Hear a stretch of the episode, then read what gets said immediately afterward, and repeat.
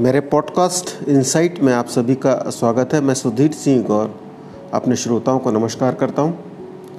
साथियों, एक काउंसलर होने के नाते मेरे पास लड़के लड़कियाँ आते हैं ब्रेकअप के बाद रोते हुए। और अक्सर उनमें झगड़ा इस बात को होता है कि मैंने इसे ये दिया था, मैंने उसे वो दिया था। तो हम सब एक दूसरे को वापस कर देते हैं और ले लेते हैं। आज अचानक मैं एक कविता पढ़ रहा था दीपक रमोला की।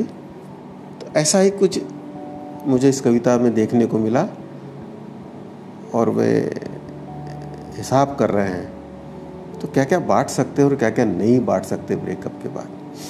बड़ी अच्छी कविता है। साथियों एक इलाहाबाद हाई कोर्ट के एक जज ने तलाक के बाद एक फैसला लिखा और फैसले के अंत में एक शेर लिखा था, बड़ा अच्छा शेर था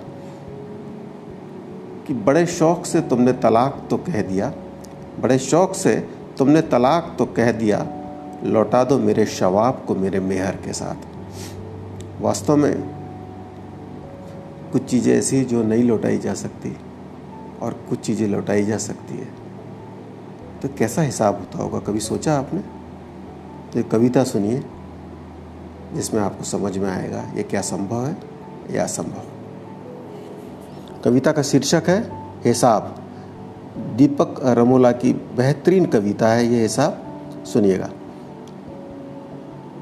ये लम्हा जो हमने साथ जी लिया है, वो अब याद बन गया है। तुम कहती हो, तुम सब छोड़ना चाहती हो। वो लम्हा भूलना चाहती हो। ये मुमकिन तो नहीं, पर चलो कोशिश करते हैं।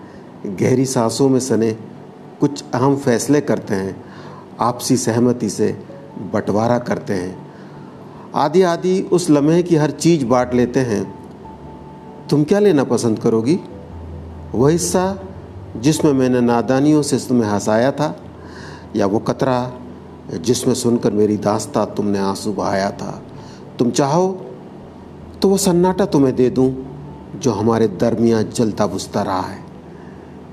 मेरे लिए छोड़ दो अपनी पलकट, अपनी पलकों की करवटें। मेरे लिए छोड़ दो, अपनी पलकों की करवटें तुम चाहो तो ले जाओ, सपने जो बुन रहे थे हम।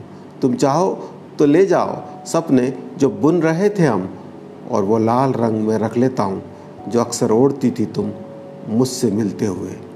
पर सोचता हूँ, एक लम्हे को बांटना ठीक ना होगा। पर सोचता हूँ, एक लम्हे को बांटना ठीक ना होगा।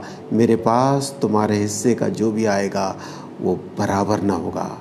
मेरे पास, तुम्हारे हिस्से का जो भी आएगा, वो बराबर ना होगा। कुछ खुशियाँ बढ़ जाएगी, कुछ कम हो जाएँगे गम।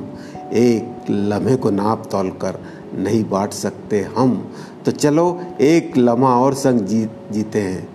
तो चलो, एक लम्हा और संग जीते हैं। उस रिश्ते का उसमें सही हिसाब करते हैं। इस रिश्ते का उसमें सही हिसाब करते हैं। फिर एक लम्हा तुम ले जाना, एक मैं रख लूँगा। फिर एक लम्हा तुम ले जाना, एक मैं रख लूँगा। फ़ायदा किसका हुआ नहीं जानता, ना ही ये कि कौन कितना ले गया। हाँ मगर मालूम है कि उस एक लम्हे को बांटने के वास्ते तुम्हारे साथ जीने को एक लम्हा और मिल गया।